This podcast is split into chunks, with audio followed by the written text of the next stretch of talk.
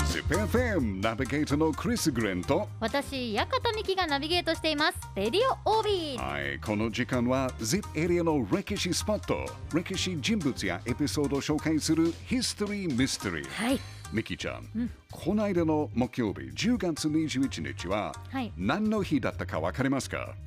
ヒント1600年に ZIP エリアであった有名な戦いが起こった日です関ヶ原関ヶ原でしたはい失礼いたしましたそうです関ヶ原じゃあ関ヶ原で侍が戦って侍が他の侍を倒してどうしましたか倒してははやったそのー喜後びはますその後は宴をしますおーなるほど本当には首を取りましたですよねあー将軍たちそのうそうそうそうそう偉い方のじゃあミキちゃん、はいその関ヶ原の戦いで一番たくさんの首を取った戦国武将は誰でしょうかえ ーじゃあ今手に何を持って る1万円が1万円札ですありますよどうしたそんななんかクイズ形式になったんですかいやいこやの今持ってるのはスイーちゃんと答えできるならはいあげます、ツえ答えできないならミキちゃんから僕は1万円をいただきー、あます逆にですか逆にそんななんか究極です ねえどうで誰すがかヒント欲しいおシートお願いしますすごいいいヒントですけど現在の岐阜県蟹市で生まれたと言われる武将です蟹市で生まれた武将もう一個ヒントありますう関ヶ原で一番首を取った侍ーん織田信長彼がもう関ヶ原だいぶ前に亡くなった よ本当には蟹才蔵ですえもう一回言ってください蟹才蔵カニ才蔵さんは蟹い、市に生まれた蟹才蔵ですあの1554年現在の岐阜県蟹市御嶽町に生まれた蟹才蔵はね、もう本年によると22の首を取ったでも取りすぎですちよゃんと才蔵が取ったっていう証拠があったのは17だったと言われてますだ5人のあれですか誤差ちょっがとある見ってつことけでれすかなかったんですね、なので才蔵が関ヶ原でいくつの首を取ったかはまあヒストリーミステリーですよね、はいでも関ヶ原の戦いで一番たくさんの首を取ったのは間違いなし蟹才蔵でした、うーん17は記録でしたね。で、サイズは、まあ、槍の名手として有名でした。はいなので、槍のサイズっていうニックネームがあったんですけど、実はもう一つのニックネームがありました。それが、笹のサイズです。笹の笹のサイズサイズ。うん。ミキちゃん、なぜ笹のサイズでしょう笹が好きだったんじゃないですかおー笹が笹の葉があは違いますかちょっと違うんですけ違うどか、まあ、ヒントはさっきの関ヶ原の戦いと関係あります。うん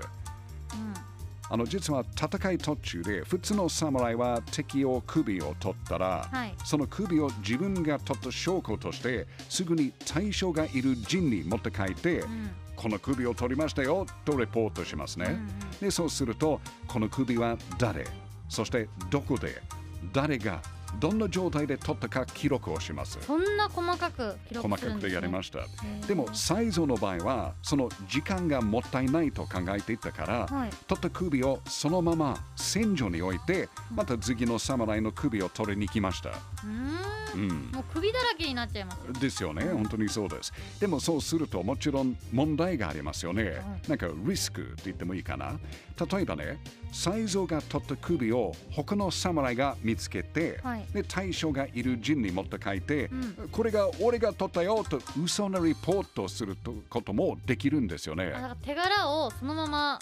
奪っちゃうってことですかうそうそうそうそうそうでそうするとあもう才蔵が取った首の数が減る可能性がありますよね、はいでもそこはさすが才蔵、うん彼はねこれができないようにちゃんと考えましたおうこれが実は笹の才蔵と呼ばれる理由と関係あります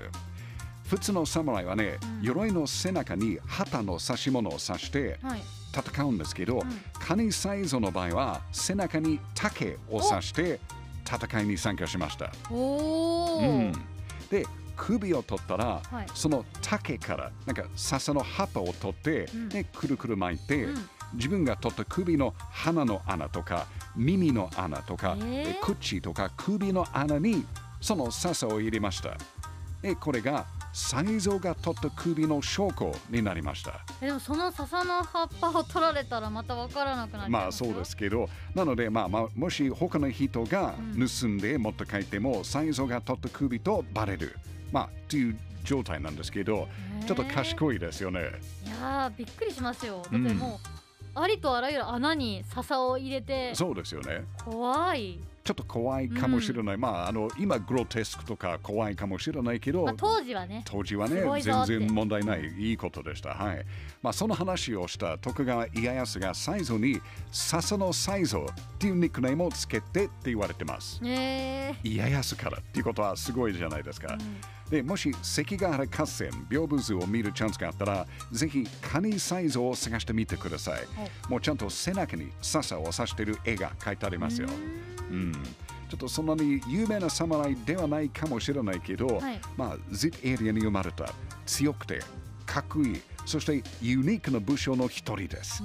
やっぱり ZIP エリアの歴史って面白いですねでも本当にもう僕が尊敬する侍の一人ですね、カニサイズカニですサイズはい、ぜひ勉強してくださいね。はいということで、ヒストリーミステリー、来週もお楽しみに。